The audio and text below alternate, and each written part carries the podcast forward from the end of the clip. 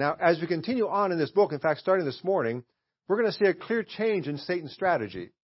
What he has tried prior to this has not worked. And so therefore he's going to try something totally different. He's going to try a whole different approach. Go from very, a very obvious approach to a more subtle approach. Satan is now going to use Job's friends as the focus of his attack. He's going to use those fellows called Job's friends to be the instruments of the attack upon Job. Now, there is no doubt whatsoever that these friends are not aware they're being used by Satan to uh, upstate to work on Job like they are. Uh, most people, even modern day church members, are usually not aware when Satan is using them to discourage or defeat some other brother or sister in Christ. Yes, that, that is one of the prime ways Satan uses to destroy believers and divide churches. Uh, Satan is a master at what he does. Never forget that. He knows exactly what he's doing.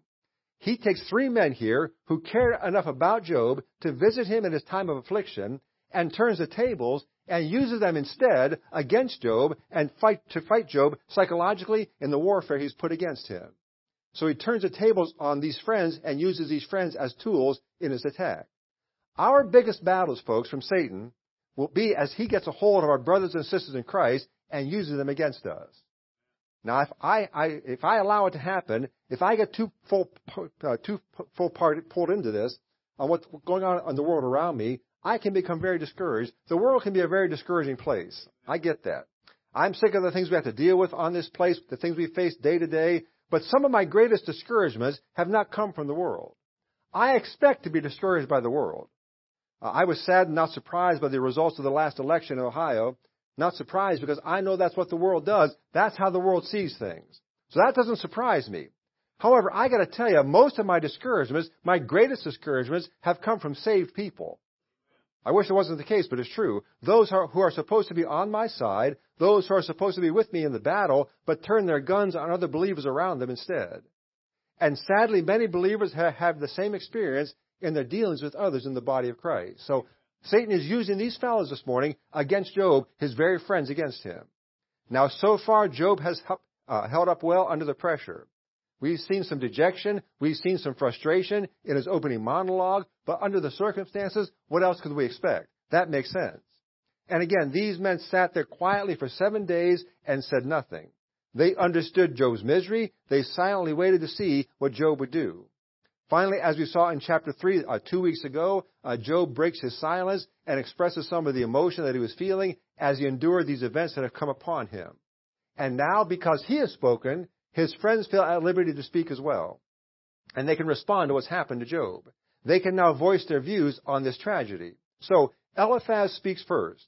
Uh, in the Middle Eastern culture, we would assume from that that he is the oldest and probably the most prestigious of the three friends that are there.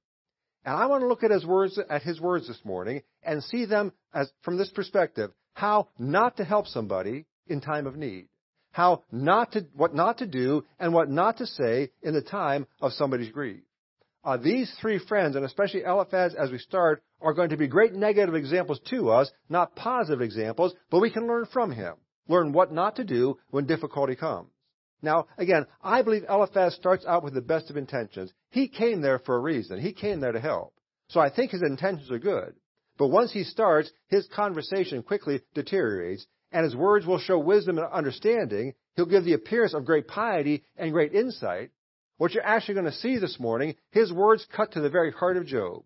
And as a result, instead of helping in the hour of need, we see Eliphaz killing Job with kindness, which is why we titled our message what we have this morning. Look at verses 1 and 2, if you would, of chapter 4. Then Eliphaz the Temanite answered and said, If we essay to commune with thee, wilt thou be grieved? But who can withhold himself from speaking? Here we have Eliphaz's opening remarks, or his beginning remarks. Again, he says there, uh, who can essay to commune with thee, wilt thou be grieved? If we start talking to you, it's going to make you sad. Here's what he's really saying. Job, you're probably not going to like what I have to say. I've got something to tell you. Uh, you may not like hearing this, but I need to say it. Now, maybe you've said that to somebody else sometime, which is always more fun than having it said to you. but that is exactly what Eliphaz is saying here in verse 2. He says, Job, I don't want to hurt you. You're probably not going to like what I have to say, but I just can't keep quiet any longer. There's something I just have to tell you. And Eliphaz begins to speak. And what we find out is Eliphaz has a great number of things he wants to say. Much is on his mind as he watches Job go through this. And the reality is, folks, most of what he says is true. Very little of what he says is not true. In fact, as we mentioned a few weeks ago, most of what all of Job's friends say is true. You can look at the statements they make here and find other biblical passages that support what they're telling Job. The problem is not what they're saying. The problem is not the truth or the expression of the truth. The problem is timing and tact. And one of the things I learned as I went through school to, uh, for the counseling degree that I got, uh, there are times to speak and there are times to keep quiet. There's also a time when things must be said, and there's a way to say them that will be more helpful than they will harmful. And sometimes we see something going on in the life of somebody else, and we have an opinion about that thing, and it's right and it's accurate. But it's best to stay quiet and wait for the right time or the right opportunity to speak up. And sometimes it's best just to keep it to ourselves. It is the wise and mature believer who is able to discern when to speak and when to stay quiet. Because folks, that book is full of truth. We know that. That book is full of truth. The entire book is truth. Every word of that book is true. But not all of God's Word applies to every situation that we observe. The application of truth is just as important as the truth itself. And in addition, when we apply the truth, and how we apply the truth, and the motive behind our application of the truth are just as important as the truth itself. It is possible to say the right thing at the wrong time. It's possible to say the right thing in the wrong way. It's possible to say the right thing with the wrong motive behind it. And Job's friend make, friends make all three of these errors. The truth they know doesn't apply to Job. The truth they apply is given at the wrong time, in the wrong way, and with a completely wrong motive. We must be very careful in our desire to help other people that we don't make these same mistakes. There's an interesting verse. I'm not going to have you turn there. I'm going to read it to you. 1 Corinthians chapter 14 and verse 32. That verse says, And the spirits of the prophets are subject to the prophets. Now what Paul is saying there is this. He tells the, the Corinthian church that they're misusing their spiritual gifts. Uh, we see the same kind of spiritual misuse going on today when people say, I just had to say it. The Spirit led me. The Spirit came upon me. I just felt led to say what I said. Oftentimes we blame our foolishness and our insensitivity and our spontaneity on the Spirit of God. And he had nothing at all to do with it. Paul is making the point in that verse I just read to you that when the Holy Spirit gives us a gift, he also gives us the common sense and the self-discipline to use that gift correctly. In the same way, if God reveals a truth to us, He'll also give us the understanding and the self-control to use that truth at the appropriate time and to say it in a way that is helpful and not harmful. But I know in my own life there are times I say the wrong thing, or I say the right thing in the wrong way, or I say it at the wrong time, and when that happens, that is not the Holy Spirit's fault. That's my fault for not using wisdom and self-control that God has given me to apply in that situation. Now, for some believers, I realize what I'm about to say is almost like speaking a foreign language, but I need to say this. Uh, the truth is, we don't always have to say everything we're thinking. You don't always have to say what you're thinking, folks. Sometimes it's just good to leave those things alone. As valuable as we think our thoughts are and our words are, as much as we may believe that other person needs to hear what we have to say, the reality is many times, folks, they just don't need to hear it. they don't need to hear it. There is no value to anyone in using those words if they're going to be harmful and not helpful. We can do a great deal of harm and increase a person's struggle with well-intentioned words that simply don't need to be spoken, or at least not at that moment. We've got to be very careful as to how and when we speak when somebody else is struggling. And the way that we reduce the harm that might result from our words is to allow the Spirit of God to lead us in the words we say, and don't say anything without consulting Him first. Make sure you consult Him before you say anything. Now, look at verse 3 if you would. Behold, thou hast instructed many, and thou hast strengthened the weak hands. Thy words have upholden him that was falling, and thou hast strengthened the feeble knees. Eliphaz begins by paying Job a compliment. What he says about Job is true. Job had been a strong man who had been a help and an encouragement to many people. If we went back to chapter 1 and verse 3, you would remember Job was described as the greatest of all the men of the East. Job was a wise man who had used his wealth and influence to make a positive impact on the lives of others. But Eliphaz is really just getting Job ready for the kill is what he's doing. He's just preparing him for the kill. He uses these kind words and then he hits him. Look at verse 5. But now it has come upon thee, and thou faintest. It toucheth thee, and thou art troubled. What is he saying? What's the matter, Job? Can't you take it? You've talked to everybody else about this. You're one of the wisest men of the East. Why don't you take uh, your own advice and use that own advice to apply to your situation? You've talked to everybody else about it. Why not use it for yourself? Now, that should sound familiar to you. Again, as we consider Job being a type of the Lord Jesus Christ upon the cross. Because as that multitude walked by that cross, as those rulers stood before that cross that day, what did they say? Matthew 27:41, likewise also the chief priests mocking him with the scribes and elders said, he saved himself, he cannot save others. If he be the king of Israel, let him come down from the cross and we will believe him. He trusted in God, let him deliver him now, if he will have him, for he said, I am the son of God. The same words they're using against Job is exactly what they said to Jesus Christ. He set Job up but he wasted no time in moving in for the kill, just like they did to Jesus Christ as he hung there upon that cross. Now, you would think these fellows sat there for seven days, had all kinds of time to put their thoughts together. You would think as they sat there, they could have been a little more encouraging, a little more sensitive as they watched what Job was going through and saw him in the state he was in. But instead, he slaps Job verbally and then lays out his perspective as to what he thinks the problem is. Look at verse 6. He says, Is not this thy fear, thy confidence, thy hope, and the uprightness of thy, of thy ways? Remember, I pray thee, whoever perished, being innocent? Or where were the righteous cut off? Even as I have seen, they that plow iniquity and sow wickedness reap the same. By the blast of God they perish, and by the breath of his nostrils are they consumed.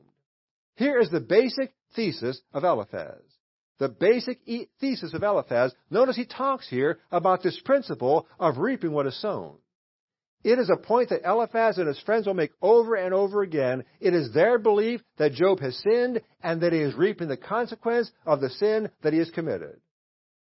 Eliphaz says, Where is this not thy fear? Uh, Job has mentioned his fear back in chapter 3. He mentions it again in ch- uh, chapter 23 and verse 15. It is Eliphaz's belief and his opinion that what Job really fears is suffering the consequences for the sins that he has committed. I want you to hold your hand there, if you would, in Job, and go to Galatians chapter 6. Galatians chapter 6. Now, these are very familiar words. This is the principle of the Word of God that is steadfast and sure. Uh, and you're aware of it, I'm, I'm sure, as you see these verses. Galatians chapter 6, I'll look at verse 7. Because this really is the principle that Eliphaz is laying out. Uh, Paul states it very clearly here in Galatians chapter 6, beginning in verse 7. Notice Paul says there, Be not deceived, God is not mocked. For whatsoever a man soweth, that shall he also reap. For he that soweth to his flesh shall of his flesh, of the flesh reap corruption. But he that soweth to the Spirit shall of the Spirit reap life everlasting. Now, that is a sound principle. It is established by God, and therefore it is absolute. And the principle simply is this. Whatever we sow, we're going to reap. Whatever you sow, you're going to reap. If I sow a sinful life, if I live for myself and do things that please myself, I'm going to reap a life that is full of vanity and emptiness. If I sow a life of love for the Lord, if I serve others and meet the needs of others before I meet my own needs, then I'll reap a life of blessing and honor before the Lord. Now, we can fight that thing, we can disagree with that thing, we can pretend it's not true, and it doesn't change the basic law. It is set by God, and it's absolute. What I sow, I'm going to reap. So nothing at all wrong with what Eliphaz is saying here. He's on solid footing as far as the principle that he's presented. The problem is that uh, the principle of sowing and reaping doesn't apply in this case. Because you see, folks, sometimes you reap what you haven't sown. Now, I've told you many times, I'm no gardener. I'm not, have no talent to that whatsoever. But for the past couple of years, uh, my daughter has taught me, uh, talked me into planting a garden. So I've done it anyway. Now, when I plant that garden, at the end of the season, most of my plants produce something. I mean, there's something hanging on there, not necessarily something edible, but it's there. There's some sort of product from that plant. But I'll tell you what I also yield, and what I really grow best, is weeds. I am a master producing weeds. My garden produces some of the most beautiful weeds you have ever seen in your life. Now, I didn't plant the weeds, but they came up anyway. I didn't sow the weeds, but I reaped weeds. I didn't put them there, they just came there on their own. So I reap what I have not sown. And our lives on earth are the same way. There are things that come into our lives, events or circumstances that we did not sow. They aren't a result of our sin and are not God's chastisement upon us. They came into our lives because God saw fit to put them there so that His purpose could be accomplished in our lives. And that is exactly what happened to Job. We know that from chapters 1 and chapter 2. He is not reaping what he sowed. God chose to plant something else in his garden uh, for his own purpose, and Job is reaping that by God's perfect design. So the principle is true. We reap what we sow. We often also reap what we did not sow because of God's perfect plan and purpose for us. Now go back to Job if you would. Look at verse 9 of chapter 4. Uh, chapter 4 verse 9, by the blast of God they perish, and by the breath of his nostrils are they consumed. Now we talked before, Job also has connections, a representation of the tribulation time. Let me read you two other verses in regard to that. Uh, 2 Thessalonians chapter 2 verse 8. And then shall the, that wicked be revealed, whom the Lord shall consume with the spirit of his mouth, and shall destroy with the brightness of his coming. Isaiah chapter 11 verse 4. But with righteousness shall he judge the poor, and reprove with equity for the meek of the earth. He shall smite the earth with the rod of his mouth, and with the breath of his lips shall he slay the wicked. Those two verses, I believe, sound very similar to chapter 4, verse 9 here in the book of Job, and both are references to the tribulation. There is coming a time, now I can't conceive of this, I can't fathom this, but there is coming a time onto this earth where God, by just the breath of his mouth, will bring destruction and ruin upon the entire world not using any effort other than just a breath of his mouth. And as he does that, this entire world goes into ruin and destruction. Uh, God will bring that upon them because of the sin that they have committed and because of their lack of turning to Him. This is another tribulation reference, I believe, in this book, and we're going to find out throughout the word, throughout this book as we go through it. I'll look at chapter, uh, uh verse 10 rather. Chapter 4, verse 10. The roaring of the lion and the voice of the fierce lion and the teeth of the young lions are broken. The old lion perisheth for lack of prey, and the stout lion's whelps are scattered abroad. Now, very interesting, in the middle of this discourse, Eliphaz starts talking about lions. I don't quite, it's very strange how that thing suddenly shows up, but again, I believe these things also have a connection to the tribulation. Now, first of all, let's understand, he's talking here about roaring lions. Uh, we have to understand there's a battle going on here between the lion of the tribe of Judah and the roaring lion of 1 Peter chapter 5. So we get the reference to lions in that case. Job is going through this horrible battle. He's talking about these roaring lions as he talks about this battle going on with Job as the focal point. But why this sudden interest in lions all of a sudden? I mean, there are five references to lions here in these two verses. So it is about the spiritual battle for sure, but I think there's something more to it. Again, I believe this is another tribulation reference. We're not going to go there this morning. Uh, you can look on your own. I think it's on your outline. But in Daniel chapter 7, verses 1 through 4, lions are mentioned again. And they have reference to Gentile kingdoms that will appear during the tribulation. The lions are also mentioned in connection with the tribulation in Ezekiel chapter 38, verses 10 through 13. And again have reference to Gentile nations, this time nations moving against Israel. Nahum chapter 2, verse 11, also refer to lions. And again, according to Nahum 1 7, the setting is the tribulation, and the references to Nineveh, a Gentile nation. Now, in history, the Gentile nations typically represented by lions are England and Germany. Uh, there are those who would propose that the old lions in the passage here of Job are talking about England and Germany, and the young lions are talking about those nations that have grown out of them, Ireland and Scotland, Canada, Australia, and the United States. Now, if that's true, then studying those passages I just gave to you, as well as others in the Word of God, might give us information as to where those nations, such as the United States, are fit into Bible prophecy.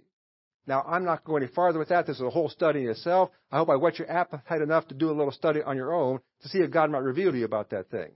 But I do believe this. I believe that the nations that I mentioned to you, if they are part of the tribulation, they're going to be mentioned somewhere in Scripture. You're going to find all those nations, including the United States, represented somewhere in the Word of God. You got to find it through Bible study, and that's why uh, Bible study is such an important thing. I've been saved a long time. I've been uh, through the Word of God many, many times. Here's what I've learned. I've learned the more that I understand and learn about God's Word, the more I learn, realize how much I don't understand and don't know. As I go farther into that book, that just book just takes me farther and farther and farther. And there is one requirement the Bible gives us to be approved by God and be to, as a workman that needeth not to be ashamed. What is that? Study the Word. Study the Word. He says, Study to show thyself approved unto God, a workman that needeth not to be ashamed. God's requirement to every believer, if you want to be approved by God, is study the Word of God and seek His understanding in that book. And so I want to make a few comments, if I could, take a little detour here about studying the Word of God. Here's something I know, and something you know as well. Every one of you sitting here this morning has the same Holy Spirit inside them.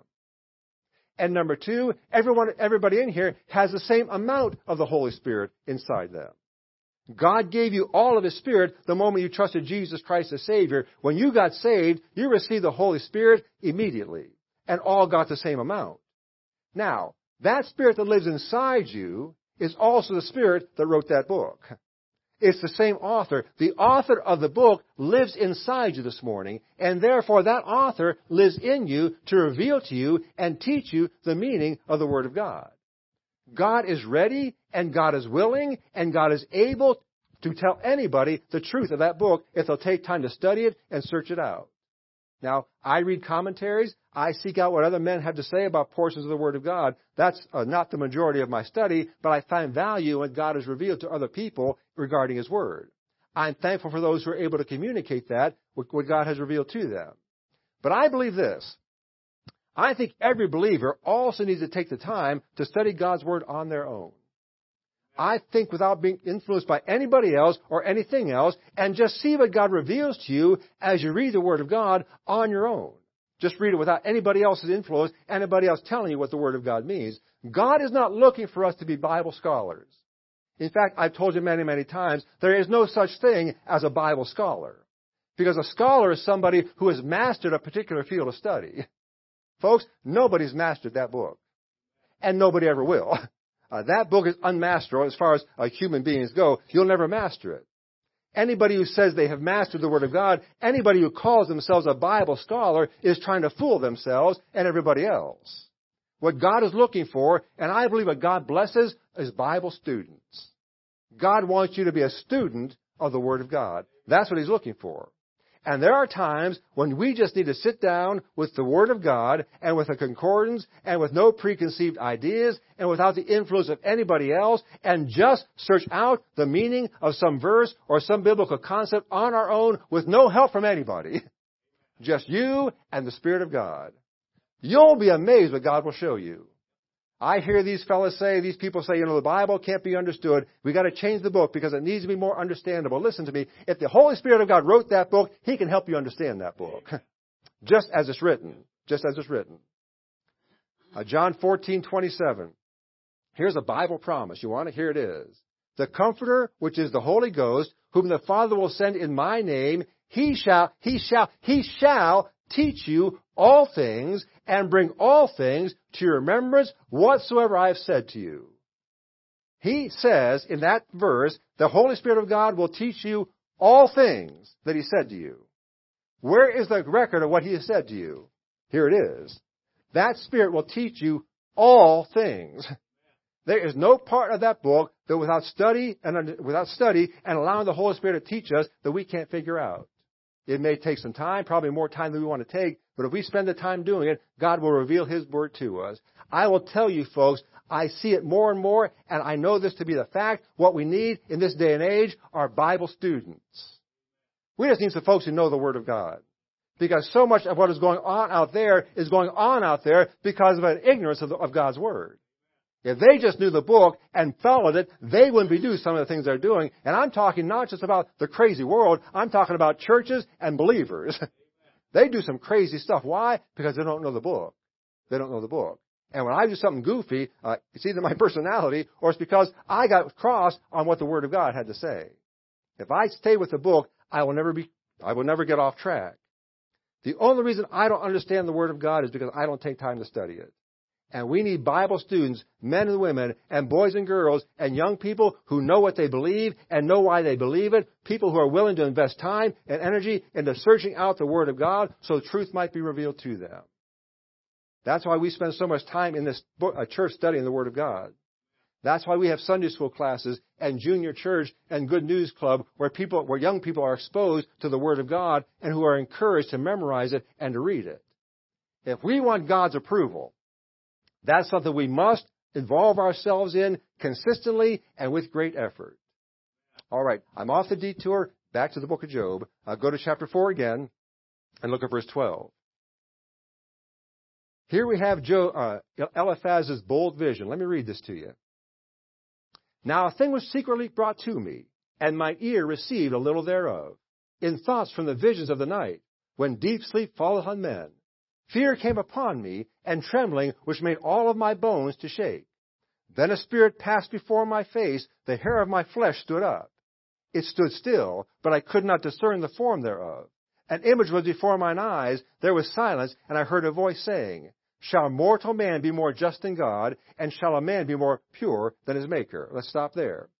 Here is the mystery of the vision that Eliphaz had. Now, as you look at that thing, uh, I think Eliphaz would fit very well into some Christian circles. Some things are going on today in Christianity. Uh, Eliphaz holding on to that thing could have his own TV show on the Christian network. He'd have his own podcast on the internet. He's got some good stuff going on here. Because you see, we live in a day and age where if somebody announces they had a vision from God, every argument ceases. You can't say anything at that point. I heard from God, and therefore don't contradict me. I heard from God. Uh, there's no room for discussion once somebody says that. In much of Christianity today, personal experience has taken priority over the Word of God. You'll meet Christians who will say to you, whether they say it verbally or through their attitude, I don't care what the Bible says, I've had this experience from the Lord, and that's all that matters. I had somebody say that to me many years ago. We were in a Bible study, and she said, I don't care what you show me from that book, I know what I saw from my experience. And that's where she stood. No room for discussion because I had this experience. Uh, people will trust their experiences and their experience of others over the clear teaching of God's Word. You have people today who are following teachers and preachers. Of, uh, I was going to say of the Word, that's not the case. preachers and teachers, they'll follow them because of some experience they had. Because something God did for them, and because of that, they develop this following, and people follow after them. Even if the experience contradicts what the Word of God says, they'll follow the experience. And no matter who says it, and no matter who, how good they are, and no matter how godly they are, and no matter how sincere they seem to be, experience is never a replacement for the Word of God. Never. Never. Most times, trusting our experiences leads us right into the hands of the devil. experience involves emotion, and emotions are wonderful things as long as they aren't running the show. If emotion's running the show, a whole other thing goes on at that point. And as long as when, when emotions start running the show, Satan has been, given permission to enter, and boy, can he take charge, charge of those things. You watch it happen. so I go back to what Eliphaz says here. No reason, no reason to doubt his experience, because you see, he's living in a time where there was no word of God, no written word. Uh, God spoke to people through dreams and visions, and oftentimes those were the authority God used to show people things. Uh, let me read you Hebrews chapter 12, verse 1. It says, God who at sundry times and in divers manners spake in time past unto the fathers by the prophets, hath in these last times spoken unto us by his Son, whom he hath appointed heir of all things, by whom also he made the world. What's it saying? He's saying there, in time past, God used prophets. And so one of the ways God spoke through those prophets was by dreams and visions as he communicated truth to those people. What does it also say? It also says there that when the Son showed up, that all stopped. We no longer needed the dreams and visions because the Word of God was here with us, both in person and then later in a written form. And because of that, that's where truth comes from. Folks, I don't care what kind of dream a person has. I don't care what kind of vision they have. It doesn't matter to me whatsoever. What does the Word of God say? There have been many, many books written now, I'm not sure how many, about these folks who go to heaven or go to hell and then come back and tell you about it. You know what I say that is? You know that that that that uh, theological term I've given you before? B O L O G N A. That's the, uh, the classical Greek, baloney in the uh, common Greek. It's baloney, folks. I don't care who says what they did. I've got a book who tells me what God wants me to know. I don't need anybody to go to heaven and tell me what it's like. I've got a book to tell me what it's like. And by the way, Paul went to heaven and was told don't talk about it when he came back. Well, if Paul wasn't allowed to talk about it, why should some little kid be allowed to talk about it? Whole different story. Need to get off that now. All right. What I'm trying to say is this. God now has given us His written word. God gave us His Son. That's where the revelation comes from now. It does not come from any other source. It comes from there. Uh, they had a, he had a vision here. They accepted His words because that's how God spoke back then. I want you to look at verse 17. Because here we have the message of the vision. Verse 17 says, Shall mortal man be more just than God? Shall a man be more pure than his maker? That's the voice that he heard from this vision, and two questions were asked. Now, the answer to both those questions is very obvious. No mortal is more just than God, and no man can be more pure than his Maker. Verse 18. Behold, he put no trust in his servants, and his angels he charged with folly. He's talking about those angels that fell during the time of the rebellion. We see that back in Genesis chapter 6. We find those fallen angels mingling with the daughters of men, and that union brought about the flood that God brought on all the world. So God charged those angels with folly and brought a worldwide flood to destroy them. Prophetically, that's going to happen again. Uh, don't go there, but in Revelation chapter 12, verses 1 through 9, the Bible tells us that in the tribulation time, God is going to wage war against fallen angels and against Satan, and is going to destroy them. That's what he's talking about in verse 18. But then in verse 18, he says something else. Look at it again. Behold, he put no trust in his servants, and his angels he charged with folly. Then look at verse 19. How much less in them that dwell in houses of clay, whose foundation is in the dust, which are crushed before the moth. Now he connects it to men. Men dwell in houses of clay. That body you're in this morning, that body was made from dust. That's all it's worth. It's worth dust. I see all these folks, you know, primping the body, you know, and, and, displaying the body and so forth. What they're displaying is a case of dust. That's all they're displaying. That's all it is. Uh, and what Eliphaz says here through this vision, how can God, if he couldn't trust his angels, how can God ever trust things that are made of clay, that are made of dust? And he's exactly right. We are all fallen sinners. God can't trust us to do the right thing because of our sinful natures that we carry with us. Now, thankfully, Jesus Christ changes all that, but in this nature, God can't trust me and God can't trust you. Verse 19. Again, how much less in them that dwell in houses of clay, whose foundation is in the dust, which are crushed before the moth. He just tells you how frail and how weak we are. He says that the body can be crushed by a moth. well, that's quite a vision. That's quite a picture. What he's saying is any small attack can destroy us and cause us to fall. I see these folks flexing their muscles either physically or emotionally, however they flex them, uh, trying to show us how strong they are. Every person has a breaking point. Because you see, this is flesh. This flesh can crumble at some point. Now, some can take more than others. That's all well and good. But sooner or later, every person has a place where they simply can't manage it anymore. Uh, people are not as strong as they think they are. And those who put glory in this flesh are glorifying something that with enough, enough pressure put on it will crack and break just like anything else will. Verse 20. They are destroyed from morning to evening. They perish forever without any regarding it. Folks, you see what he says there? He says there, bodies are destroyed from morning to evening. They die just like that. Every second, somebody's gone. All over this world, people are dying right now. Every second that you sit here, somebody's dying. Now, what he says there, again, look at it. They are destroyed from morning to evening. They perish forever. Look at it without any regarding it. They die and nobody even notices. And there you have the majority of Christianity in the 21st century. People are dying every day, every day, all around us, and many in the church are doing little, if anything, to keep them from falling into eternal, Christless hell.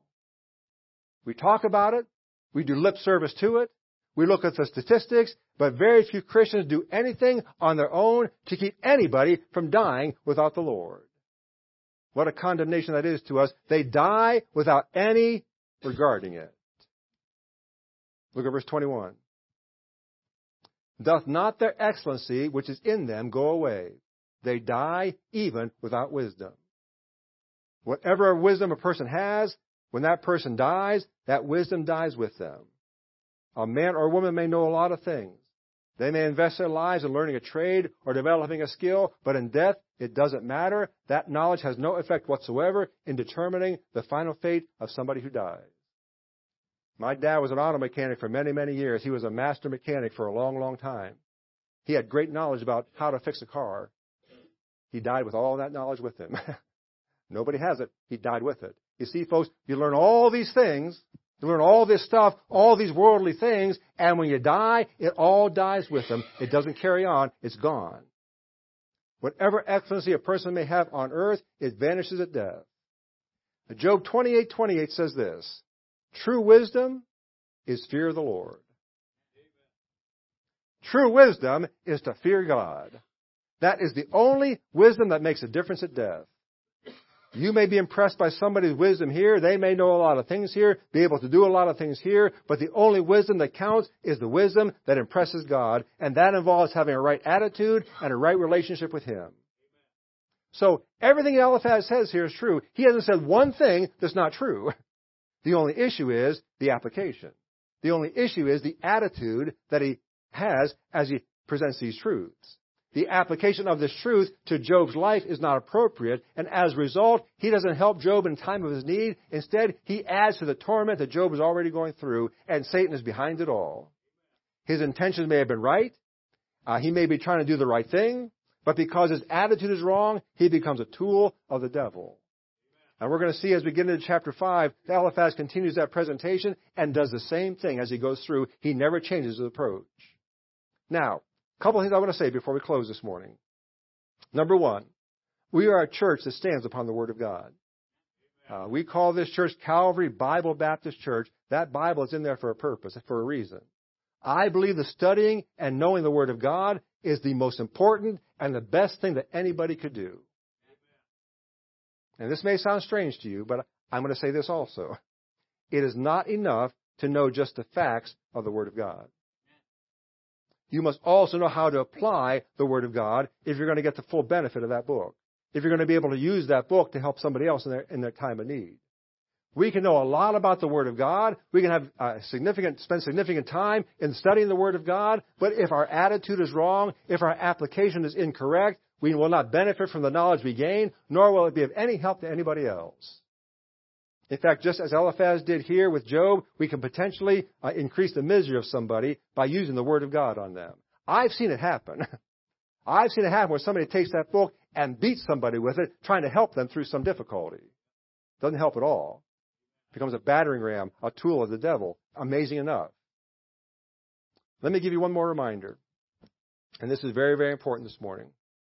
There are those in our world, as you are aware, who have never trusted Jesus Christ as Savior. They have their entire lives planned out. They know exactly what they're going to do with their life. They know what it's going to look like from start to finish. And they've got all the plans set. The one thing that not, they've not planned for is death. They got life entirely planned out. They haven't considered what happens when life is over. That's not been planned. They're, they're not prepared to die. What Eliphaz says here is true, and I'm going to grab onto that verse 20 again. He says that everybody dies. Death comes to everybody. And it's amazing to me, the one event that everybody will experience is the one event that not everybody prepares for. If Jesus Christ doesn't come, folks, we're all going to die. But so many in our world are not ready for that. They're not preparing themselves for that. Why do I tell you all that? I tell you all that for this reason. I hate that last phrase in that verse 20 without any regarding it. we need to be regarding that. We need to be helping people prepare for the one event that's going to happen to them above all else. They need to know that Jesus Christ died for them because if they don't know that, they're going to die without Him. Everybody we know is dying. We prepare them for that death by helping them see that Jesus Christ is the only one they need to trust, and if they trust Him, uh, He'll die for them. and they may not have to die at all. You have people in your life who may die physically, but if they put their faith and trust in Jesus Christ, they'll never die spiritually. Folks, I'm trying to uh, get, give us a, a, a push this morning to realize they are dying all around us. No guarantee whatsoever that person you know today will be there tomorrow. And all I'm saying to you is pray about it, seek God's opportunities, speak to that person when God gives you that opportunity. Christ's death is a payment for all who live on this earth. Anybody who calls on them, Jesus Christ will save. It is our responsibility. Please hear me. It is our responsibility to prepare others for death. They're not doing it. We need to help them do that. And may we take that responsibility as the most important job that we have until Jesus Christ calls us home. Prepare others for what is certainly going to come to them. Let's pray.